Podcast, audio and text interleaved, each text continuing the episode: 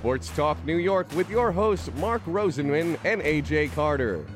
Sports Talk New York is sponsored in part by Prince Associates, Send in the Clowns, the Phoenix Tube Company, CelebrityTrips.com, the law firm of Decolator Cohen and DePrisco, Solomon Jewelers, and Relish Restaurant of Kings Park.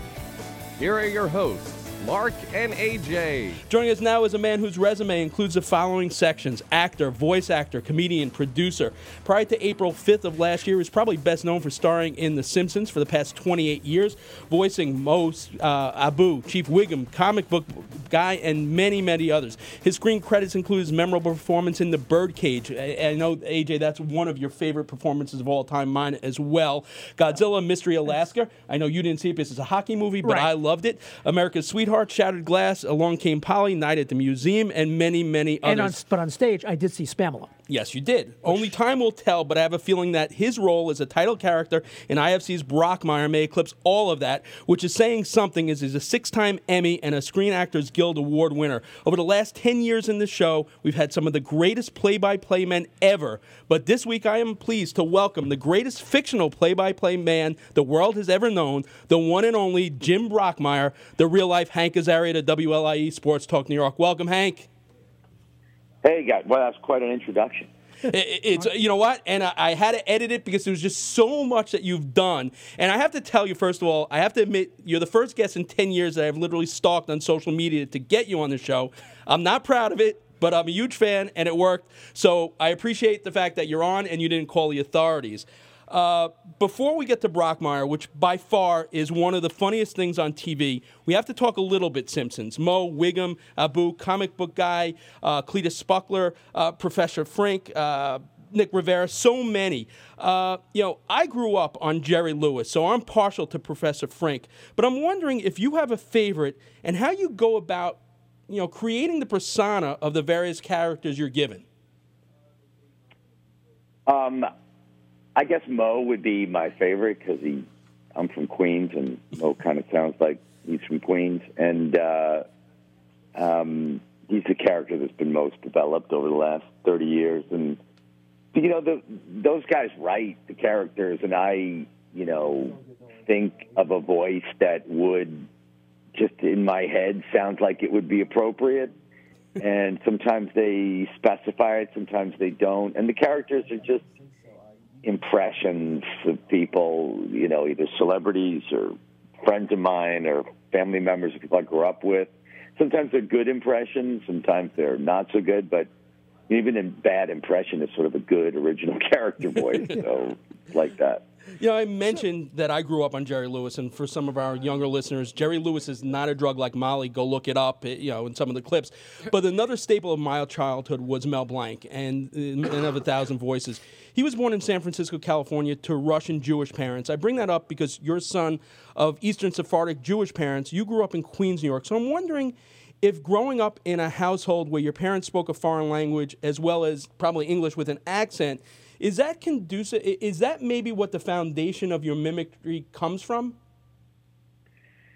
Um, I don't. It's a good question. I mean, my parents they were bilingual, but they were um, they they did not have an accent. Uh, but uh, you know, growing up in New York, you hear every accent under the sun. I certainly did growing up in Queens.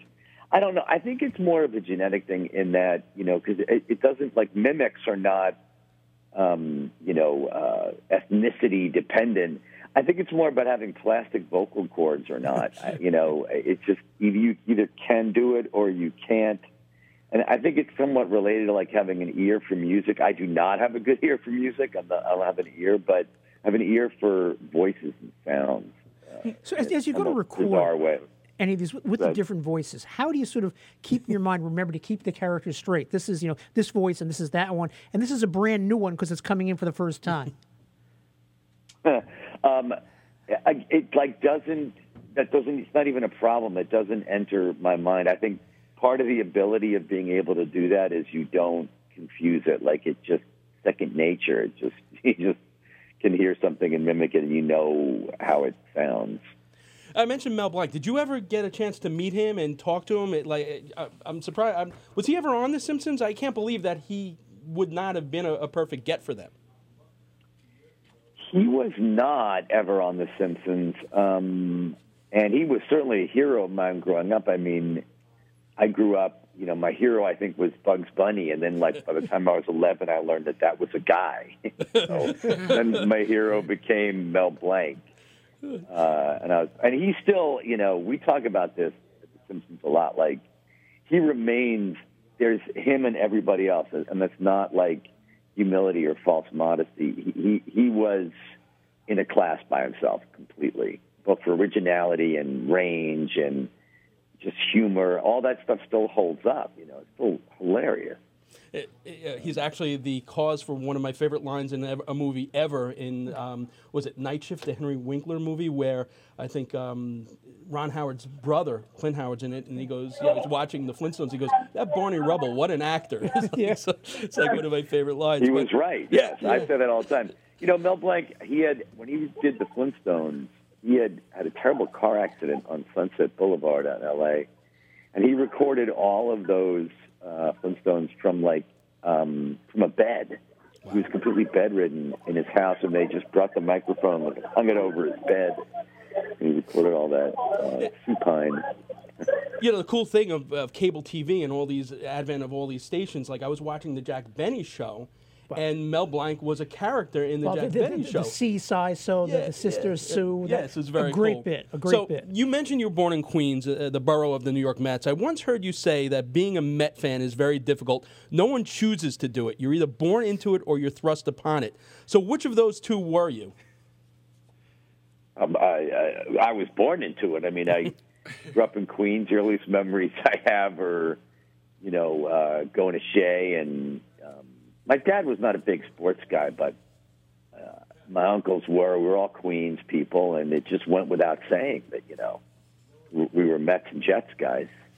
So it's very cool because one of Jim Brockmire's signature trademarks is his red blade, uh, red plaid blazer, which I have to let you know that on all of Long Island, in every thrift store, Mark- Salvation Army, Goodwill, there is not one because I so Mark, Mark wanted told to me wear this one morning. today. He told me he's going to go shopping to try and find one because you know we- we're we're streamed here. Right. You know, and I think I might have bought the last one. Uh, yeah, it was definitely inspired by Lindsey Nelson, for Nice. sure. Yeah, for and uh, in my memory, Lindsey always seemed to wear some plaid, which I guess he wore most of the time. But he also wore much more outrageous things than that, which I had, I had forgotten. But uh, the night this we this Brockmire started as a short on Funny or Die like eight nine years ago, and just the night before we were going to shoot that short, I just went into a thrift shop. I lived in L.A. at the time, on La Brea uh, Boulevard, and and knew I, I knew I knew the right sport coat when I saw it, and, and there it was, just hanging on the rack. I got it for like eighteen dollars.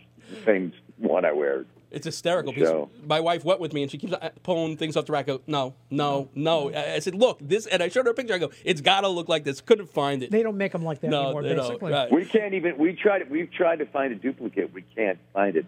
That plaid, I believe, is the uh, is the material equivalent of this voice. Oh man! So so music, books, movies. The key to grabbing you know your attention is that the hook, the first five minutes. First five minutes of season one of Brockmire does that. Like, I I which was you've done. hooked the You've done what six or seven times today so far. Yes, I, You've done the it's opening just it, it's the best. But um, and for those of those that have not seen it, you have to go and watch it. But the way you intersperse baseball play-by-play with what was going on with Lucy's escapades at home. How much of that was scripted? How much of that was ad libbed? And AJ and I, like I said in the open, have been blessed. We've had Ernie Harwell, we've, we've had Marv Albert. And at the end of those interviews, I always tell them that I could sit and listen to them read the phone book because of the cadence of their voice. And Jim Brockmire is right there too. How difficult was it, first of all, for you to not crack up? You know, when you tell the the young audience at home, you know, a strap-on is an apparatus that mommy's use. I mean, how were you able to keep that together? How many takes did it take, and how much was ad-libbed? Uh, not much of it was ad libbed except for whatever specifics of the count. I'm, uh, it doesn't really matter whether the fastball's in there one and two or just misses outside two and one. That doesn't really matter as long as you give a, a, an authentic, accurate count as you go. but other than that, it was completely scripted. I mean, that was one of the, you know, Harry Shearer on The Simpsons does Vin Scully, okay, and and in Brock, and there's an episode of Brockmire where young Brockmire in season one where young Brockmire is listening to Vin Scully. That's actually Harry, and his his Vin Scully's so good. It's one of those impressions you can't tell it's not Vin Scully. It, it, it's that dead on. And we, for over the years at The Simpsons, uh, Harry and I have talked about. It was really Harry that drew my attention to how comedically how, how funny it is that baseball announcers can say anything they want as long as they give the count right after. and so over the years we started, and you know, occasionally you would hear that. Like I remember, like Phil Rizzuto, for example, even though I'm a Mets guy, but you know, talking about whatever Italian meal was going to be he had the night before, and going off on these weirdo tangents, and then peppering the count in there, always struck me as funny. And then, you know, towards the end, right, uh, of his career, Vin Scully started kind of going more and more on these uh, political or social rants with the count peppered in there. and we were just, you know, I, for a long time, I thought it'd be funny to push that to its extreme. Like, what if a guy had a nervous breakdown on the air, just was completely inappropriate, and yet kept giving you the count? and the home run call on that was priceless as well. But it, it's interesting you bring that up because you know the, the different scenarios that the play-by-play announcers would go through. AJ and I, over the course of ten years, have been lucky yeah. enough to have various comedians, and one of our favorites are Robert Klein. And, yeah. and before the show, we were both well, talking and, and about his, our his favorite, routine our is, favorite is the Fred Capossela, who was a, a, track announcer here, and he did Frank uh, uh, Fred Capossela at home having dinner, and he says, "I want the mashed potatoes on the outside," and he did this play-by-play. Right. You take that to the next level in a scene where you and Jules are making love. Forget about political rants. That was television gold. How difficult is it to stay in the character? When you're doing voiceover work, you're in a studio, you have a mic, you can get in character. You're there with Amanda Peet in bed, you know, talking about during, you know, Brockmire taking the missionary. Uh, uh, how do you do that? How many takes does it take before you get it, get it, you know, without having to break up laughing? Basically, is Mark's question. You know, I don't really break that much. Uh, Amanda couldn't get through it. uh, you know, having a guy pretend to have sex with you while in baseball announcing it into your face is a little too much for her. Uh, and she ruined a lot. In fact, if you what ended up being in the show is her just kind of laughing because we just didn't have any other takes where she didn't. Or she never you, not laughed at it. Or asking um, you to shoot her. Kind yeah. of made it like, yeah, her character just found it really amusing. Uh, I know it's very rare that I'll you mentioned Spamalot. There was an actor in that who's actually gone on. He's won two Tony Awards. Getting Christian Borle, yeah. who's gone on to great heights. And yeah, that was like something right. was terrific. One of his first shows back then. That guy kills me.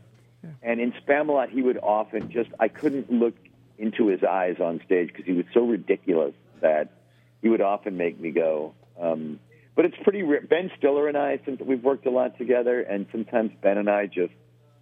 Uh, we real it just occurs to us how ridiculous the dialogue we're saying to each other is. Sometimes we've had problems on sets getting through scenes, but I don't usually. I you know Amanda could barely ever get through anything. She found the voice really funny, but I, I never have a problem with that. Now you co-wrote uh, Brockmire with Joel Church Cooper, and I might be I've I've seen the show so many times because it's so nuanced and there's so many undercurrents that if you're just watching it for the comedy, and maybe I'm reading too much into this, that's why I wanted to ask you. Morristown, Pennsylvania is depicted as a pretty depressing town in the Rust Belt. Banking come back on one of two American institutions. You have baseball and the energy from underneath the shell, the, the fracking of the shell in Morristown, um, where the ground spontaneously starts burning. Um, and the frackers rebrand themselves because, you know, from the savages, and you only know that because of the logo, which is maybe the most offensive logo, you know, more than the Cleveland Indians. Um, how much of all those undercurrents were intentional. Uh, is it also somewhat a political statement as where we are today? Because it also pokes fun at the internet. Like the first episode, what mm. what Jim says about you know people's most embarrassing lowest points, where millions of people watch it. Oh, listen, that was all. I didn't co-write it with Joel. I came up with much of the story of season one because I had had a long time. In the same way that you know, like bands, their first album is great, and then it's hard for them to create another one because the first album was a result of many years. And the second album, it's like, what are we gonna do now? So that first season from a story standpoint, I mean, I created the character, and I wrote the short um, that a lot of the, the comedic premises, like the meltdown in the booth and the cheating wife and all that stuff. But Joel is the one really. He writes them himself with a few of his uh, handpicked writer compatriots, and that was all Joel. Seeing all the the sort of seeing Brockmire as kind of a an old school guy who, much like baseball itself, is trying to, you know, find itself in the modern era, as is exemplified by the way that the internet is this newfangled thing that he can barely grasp, and um, seeing the political, um, the statement about, uh, you know, small town America. You know, it used to be in the same way that used to be what was what, what could you know a, a minor league team was like was like the jewel in. in uh, in a town's um, crown, and and now it's just fallen on this kind of disrepair where the values of baseball are like a distant memory. All that is is Joel. I mean, he just not to mention the the alcoholism of the character. like I just had him drink that much because just to justify having a rant like that. How else would you possibly speak out like that on the air unless you were blacked out drunk? But I never really thought about the implications of the sadness and kind of semi tragedy of a guy like that. Mm, yeah. That was all Joel. It's unbelievable. It's so nuanced. It's it's so great. Season one had so many great moments as well as great cameos. I am still shocked when I watch it and I hear. I, I, first of all, to see Joe Buck at a urinal, first of all, was like, oh my god, this, where is this going? And for him to say.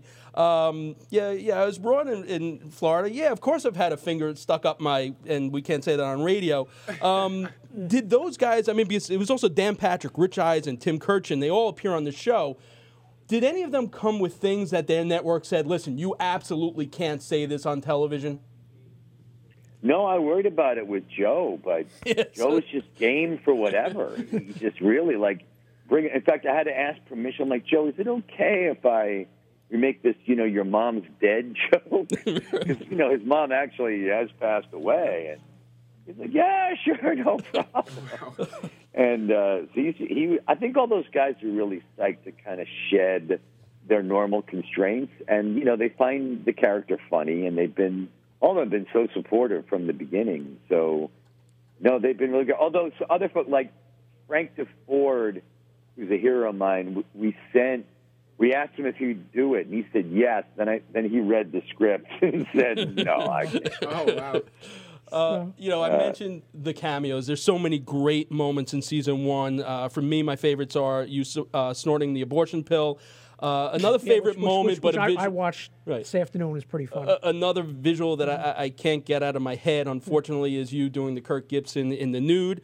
Um, but for me, probably the greatest line ever uttered on, on television is knowledge and assumptions. Those are like Loggins and Messina. They seem similar, but time proves one of them to be completely Which, worthless. As a younger viewer, I actually had to go to the internet and find out. But it, it, it, it's just so well written, such a great line. Yeah. What's your favorite moment of season one?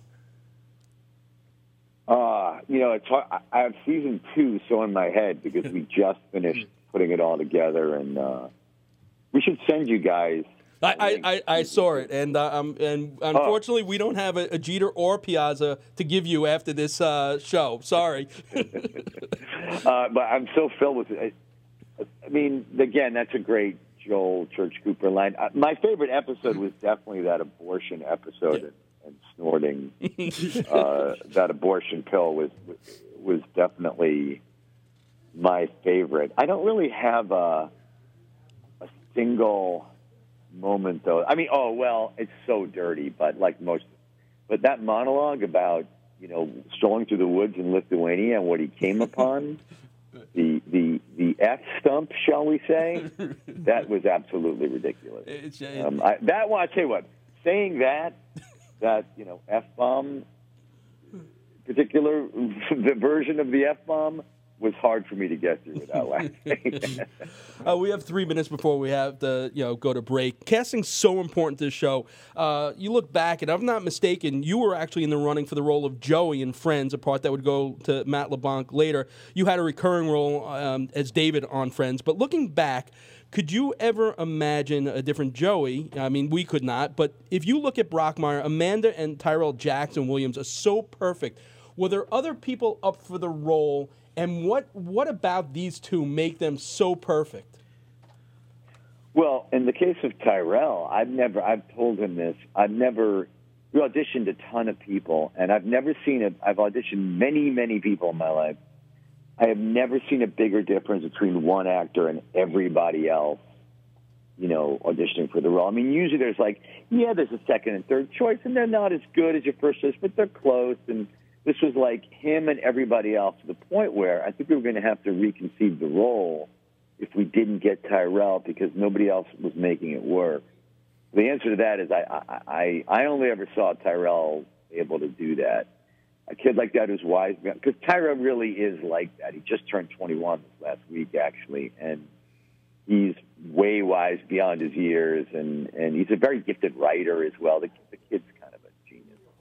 And Amanda was our first choice. We never thought we we we'd get her you know, we just assumed that she would say no, and we were we were so psyched. Um, and I, you know, I think Marisa Tomei had expressed some Oh, wow. interest in the role, and I was really psyched to have her do it.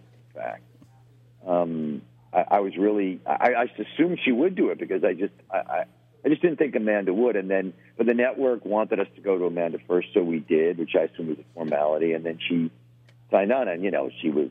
She's incredible. She's in season two as well. I don't know if you've seen the whole thing. Yeah, yeah, it's great, great stuff. Um, before we let you go, we got a minute. Um, I, I, you know, I, I hate doing this, but if you could give us a, a few Simpsons voices or a, a Brockmire, you know, outro, we'd love it.